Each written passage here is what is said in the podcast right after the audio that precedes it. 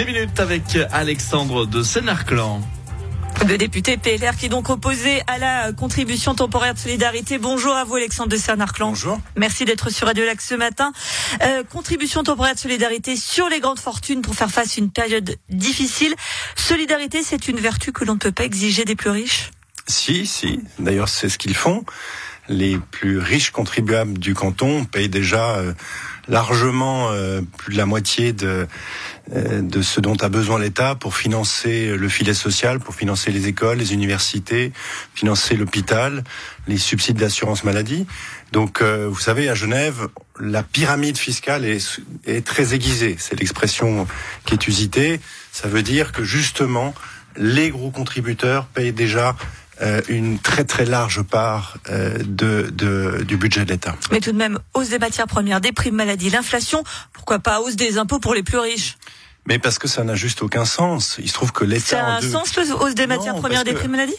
En 2022, l'État de Genève a fait un boni de 1,3 milliard.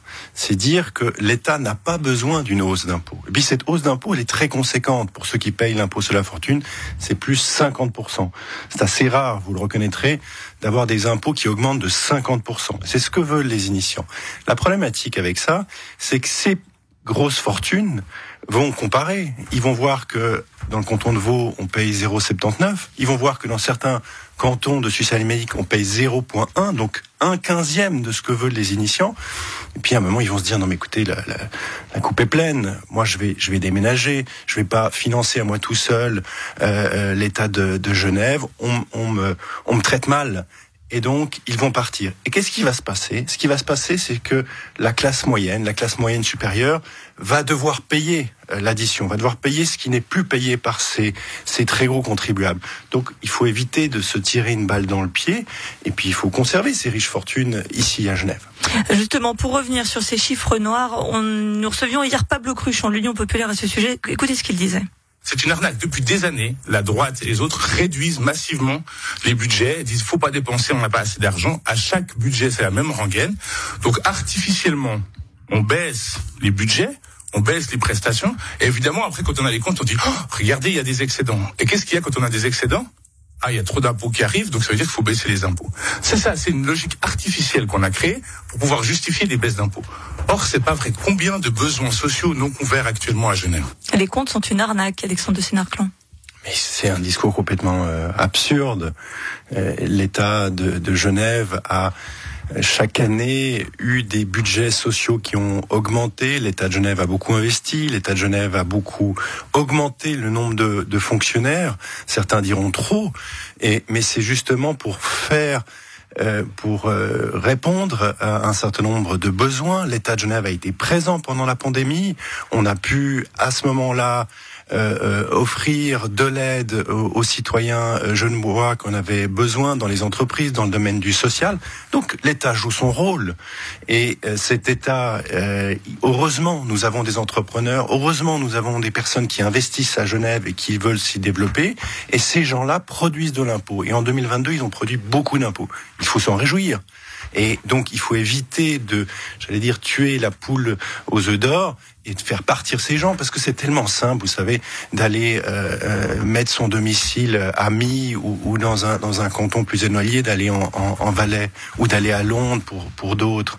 C'est dommage de se passer de ces gens qui contribuent beaucoup euh, à l'État par leurs impôts et qui évitent qu'on ait à augmenter l'impôt de toute la classe moyenne. 70 000 personnes touchent l'aide sociale. 35% de la population est exemptée d'impôts par manque de moyens. À ces gens-là, vous dites qu'il ne faut pas augmenter les impôts à des personnes qui ont plus d'argent qu'eux ne pourront jamais imaginer en avoir dans leur vie. Mais il faut pas réfléchir comme ça. Ah bah La oui, ils réfléchissent comme ça, moi je La vous le question, c'est de savoir si ces 35% de personnes, 36% pour être exact, de personnes qui ne payent pas d'impôts peuvent être aidées. Aidées par euh, des subsides d'assurance maladie, aidées par Aidées grâce à des impôts par- supplémentaires. Par, l'hospice général. Et qui, est-ce qu'il y a des personnes pour payer cette aide? Il se trouve qu'à Genève, il y a, heureusement, des gens fortunés, voire des gens très fortunés. Je crois qu'il faut plutôt se dire, ben, finalement, le- l'État social fonctionne. Les gens très riches payent beaucoup d'impôts et permettent de financer l'État social et permettent d'aider les 35-36% de gens qui, eux, ne financent pas l'État. il faut s'en réjouir. L'État social fonctionne. 350 millions de francs, c'est ce que pourrait rapporter cet impôt de solidarité. L'argent ne tombe pas du ciel. Si on n'augmente pas les impôts, il n'y aura pas plus d'argent, alors que les besoins augmentent, ça on le sait. Vous décidez donc, vous préférez laisser sur le carreau des jeunes voix. Non, mais c'est complètement illusoire, ces, ces montants de 300 millions. Au contraire, ce, que, ce qui va se passer Par si contre, on... le fait qu'ils partent, ça c'est pas illusoire. Mais, mais, mais écoutez, vous savez, en commission fiscale, j'étais président de la commission fiscale au moment où on a, on a traité de cette initiative 185. Ce que l'on a appris, les chiffres du département des finances, c'est que si les 10 personnes les plus touchées par cette initiative devaient partir, juste 10 personnes, hein, c'est pas 50, 100, 1000, c'est 10 personnes. Si ces 10 personnes devaient partir, ce serait 200 millions de moins dans les caisses de l'État. Est-ce que ça a du sens de faire partir ces 10 personnes pour perdre 200 millions? Et après, qui va payer Qui va payer C'est à nouveau la classe moyenne ou la classe moyenne supérieure. Et qui va payer en bout de ligne Ce sont toutes les personnes qui ne payent pas d'impôts parce que l'État ne pourra plus euh, financer euh, l'aide et les subsides auxquels ces personnes ont droit. Qui va payer La réponse le 18 juin. Merci beaucoup Alexandre de député PLR et candidat au Conseil national. Merci d'avoir été sur Radio Lac ce matin.